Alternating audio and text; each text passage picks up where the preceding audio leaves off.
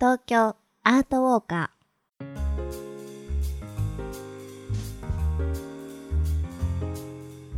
皆さんこんにちは。ナビゲーターの安原ぼゆるです。そしてお相手は？ーエマちゃんです。よろしくお願いします。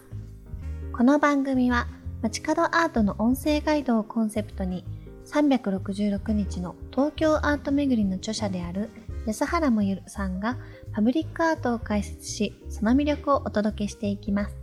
早速ですが今回ガイドしてくれるアートは何ですか？今回ご紹介する街角アートは明治神宮前駅の希望です。はい。パッと見てどんな印象を持ちます？これね私、うん。気がつきました？見たことあります。はい。あ見たことある。うん。でもね、希望って書いてあるなんてね、思ってなかった。絵のアートだと思ってたので、字が書かれてるって思ってなかったですね。まず、この希望がどこにあるのか改めて説明いたします。東京メトロ明治神宮前駅の千代田線と副都心線の改札口を結ぶ連絡通路の途中の壁に書かれています。はい、まあ、大型の作品なんですけど、まあ、コンコース空間に、まあ、同化しているので気づいていないこともあるかなというふうに思いました。そうですね。私もちょっと気づいてはいたんですが、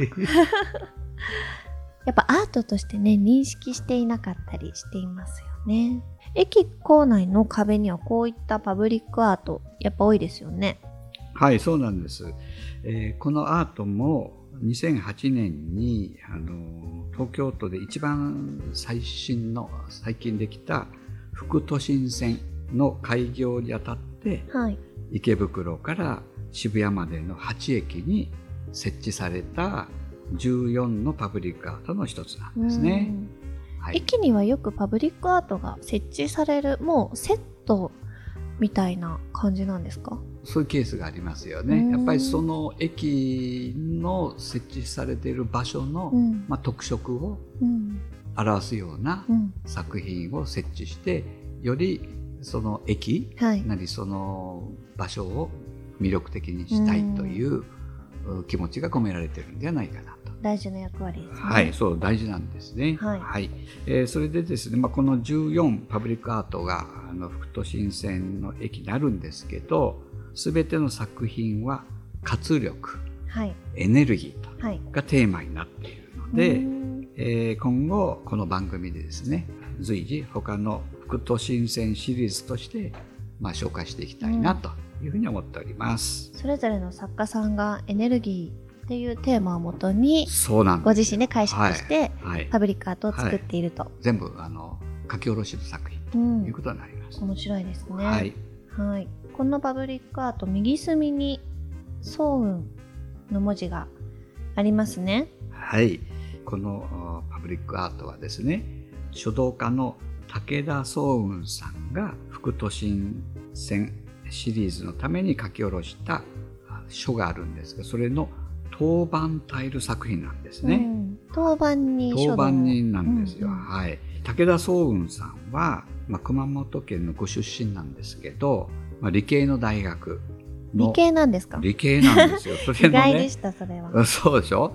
情報科学科を卒業されてるんですうね。んはい。それで、元来はまあ左利きの方なんですけど、はい書道家なんで書を書くときは右手を使うというふうにえー聞いております。うんまあ、それでこの作品「希望」という漢字がありますよね。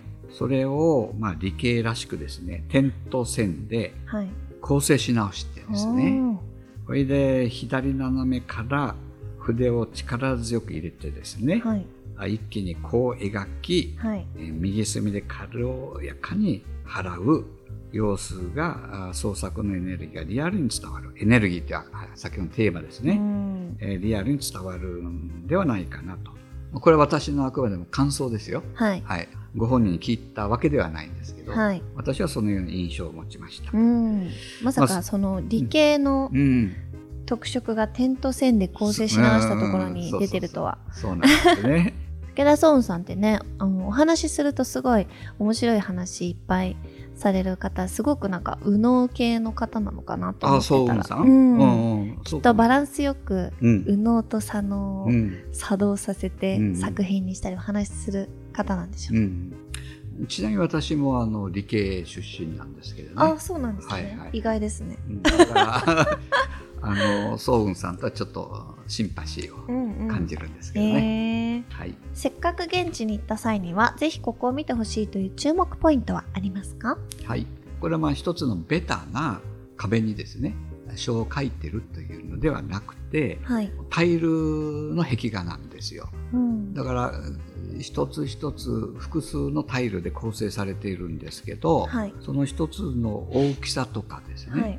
うん形とかは決まってないんですよ。うん。なので大小の正方形だとうか、ん。長方形の組み合わせでうん。できているので、うん。そのタイル作品そのものも私はアート作品だというふうに感じました。どうです、タイルも含めて作品ということ、なんかねこう印象だと、うん。明治神宮前駅が、この壁を用意してここに書いてください、書けとでギャッと書いたと。そうそうそう。タイルも指定してとかだと思ってたんですけど、これもやっぱ作品としてなのでソウンさんがうん。設計してということですよね。多分そうだと思うよね。うん。だからひとひねりしてるんだと思うんですよね。その辺がねちょっと面白いなとうん。思った次第です。はい、えーこの後見る方向や撮影する方向でも印象が変わりそうですがモエルさん的には？はい。はい、まあ私自身は一番最初にエネルギーを投入したであろう左側と。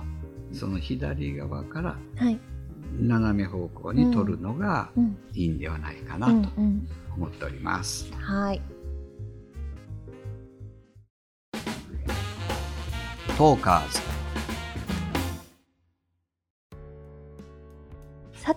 トを楽しんだ後はおなじみちょっと一息つきたいですよねタイムです。ここからはアート巡りには欠かせない付近の休憩スポットをお互いに紹介し合いましょう。ではもえるさんいかがでしょこの作品は駅構内に設置されているのでとりあえず一旦地上に出ましょう。うはい。はい、そうしますと5番出口っていうのがまあ一番近いと思うんですけどその目の前にはあの有名な原宿のランドマークラフォーレ原宿。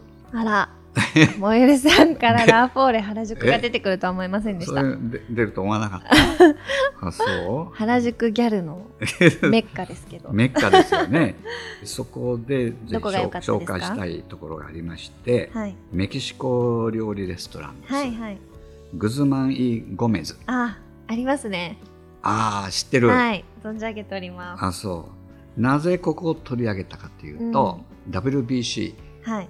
熱戦繰り広げられたと思うんですけど準決勝はい。メキシコとの対戦でしたよね。そうですね。ということで、えーメキシコを食おうと食ってしまおううん、うん。ということでこのメキシコ料理レストラングズマン・イ・ゴメズを紹介させていただきたいなと思います。メキシコ料理といえば。はい、メキシコ料理といえば、まあはい。ブリトそうですね。等があると思うんですけど、うん大好き。その中でもとろけるチーズとですねサワークリームアボカドをメインに唐辛子トマト玉ねぎにレモンを絞ったワカモレというサルサを乗せたエンチラーダと。はい。この食べたことあります？いやもうよだれが出てきそう まああの店内もすごいメキシカンな感じですよね。ビビッドなインテリア、そうラテンねミュージックノリノリで。あとアートもあのあって融合させた。うん。ラテンの空気満載のお店なんですよね。はい。はい。あのラフォーレ原宿ではい。もう一軒紹介したいところがあります。はい、おあの先ほどのメキシコ料理と同じうん。2階はい。のハス向かいにあるはいグッドグラスというはい。お店で、はい。えーなんとですね今年2023年の3月13日ホワイトデーの前日にグランドオープンしたお店なんですね。最新ですね。最新でしょ？こういろいろなガラス製品をうん。扱ってるんですね。その中にはクロミちゃんだとか、はいミッフィーとかと コラボしたものがうん、置いてあるんですよ。モエルさんから「クロミちゃん」ってね言葉が出てくると、うん。ちょっと私も今ええ。画像を検索したんですけど、はいはい。めすごい可愛いただのグラス作品じゃないですね。ななかなかねす優れものなんですよ。コップの中にミッフィーちゃんが逆さ状態になっていて、でそこにこう牛乳とかを注ぐと白いミッフィーちゃんになるしそうそうコーラを注いだら黒いミッフィーちゃんになるし可愛いですね、まあ、あの一工夫されているので、うん。まあ、ウェブ検索して見ていただいてもいいんですけど、はい。その中から私は今 SDGs ではい。言われている中でマイストロはいはい。ガラスでできたストロー、うんここにもね真ん中にねミッフィーちゃんがあってあストローの真ん中に、でこかわいガラスストローははい。ブラシとかね中をお洗う掃除用のブラシもブラシと収納ケースはいはいはい。がセットになってる。えー、あいいですね。だから、ま、マイ箸と同じように、マイストローをカバンの中に入れておくっていう。とあこの人 SDGs に感度いい人なんだなという。じゃあモエルさんもミッフィーちゃんのストロー使って。私にもお揃いのください。あの買いましたよ。あ買いました、うん。いただいてないですね 失敗したな。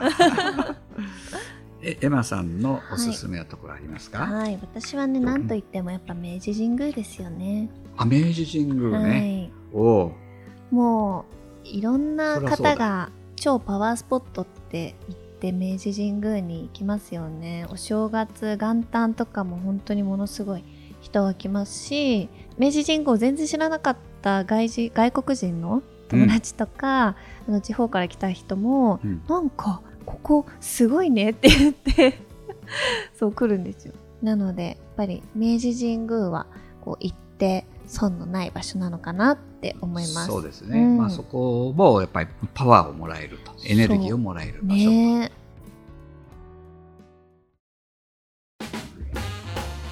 トーカーズ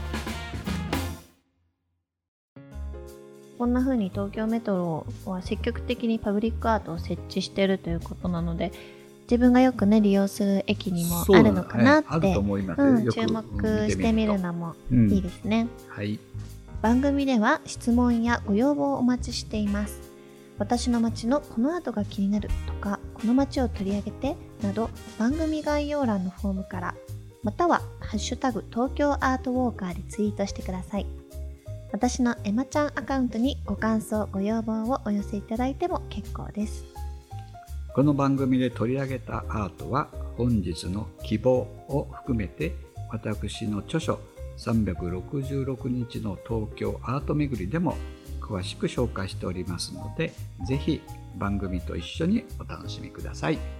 次週またお会いいたしましょう。さようなら